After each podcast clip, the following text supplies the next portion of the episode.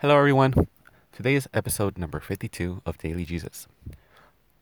And today I want to talk to you about being unapologetically yourself, your true self.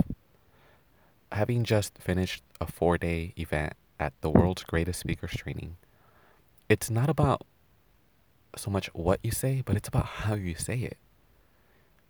And how you say it determines how you feel about it.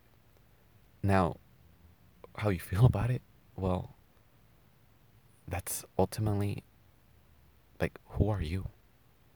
We all feel different about different things. We all have different messages to spread, but we all have the same end goal, and that is to help in one way or another, to feed our family, to feed ourselves, to love.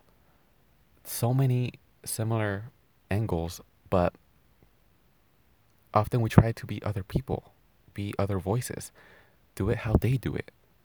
The thing is, they're them. And guess what? You are you.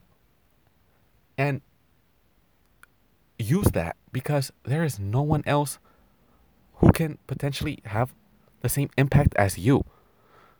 Now you might think, I don't like my voice. I don't like that. Don't. There's things about you that you like. First of all, you can improve anything. That is one thing that you should remember. And secondly, then work work on it. Like and, and work on your play off your strengths and work on your weaknesses. I got that kind of advice from uh, Leroy, who's the seventeenth fastest human of all time. He, you know, Usain Bolt. Uh, he helped kind of. Uh, he's a badass. Like he helped beat him, and it's just amazing. Like the kind of advice, the kind of feedback, the kind of energy you get from top performers from all over the world. And ultimately, it's to just be you. Like this guy, he told me that he didn't even know he was fast. He was just like, yeah, I'm just me. Like I'm just running. and you know, next thing you know, he's the seventh fastest human or top, at least like top 10 for sure. But I think it's number six or seven of all time. Gold Olympian. Like, this is the advice from the best guys. It's not about like, yeah, you can, for, you can worry about the little things, but that's just to hold you back.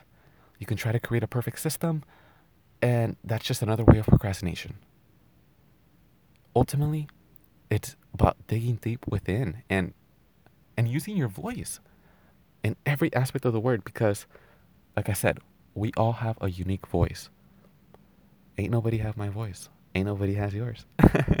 the way we use it, the accent, the hablando español, parle de français, like, you know, everyone's different. Like, people can do, you gotta like just work with what you have. And use it. Use it, guys. Be unapologetically yourself because there is no one better. No one.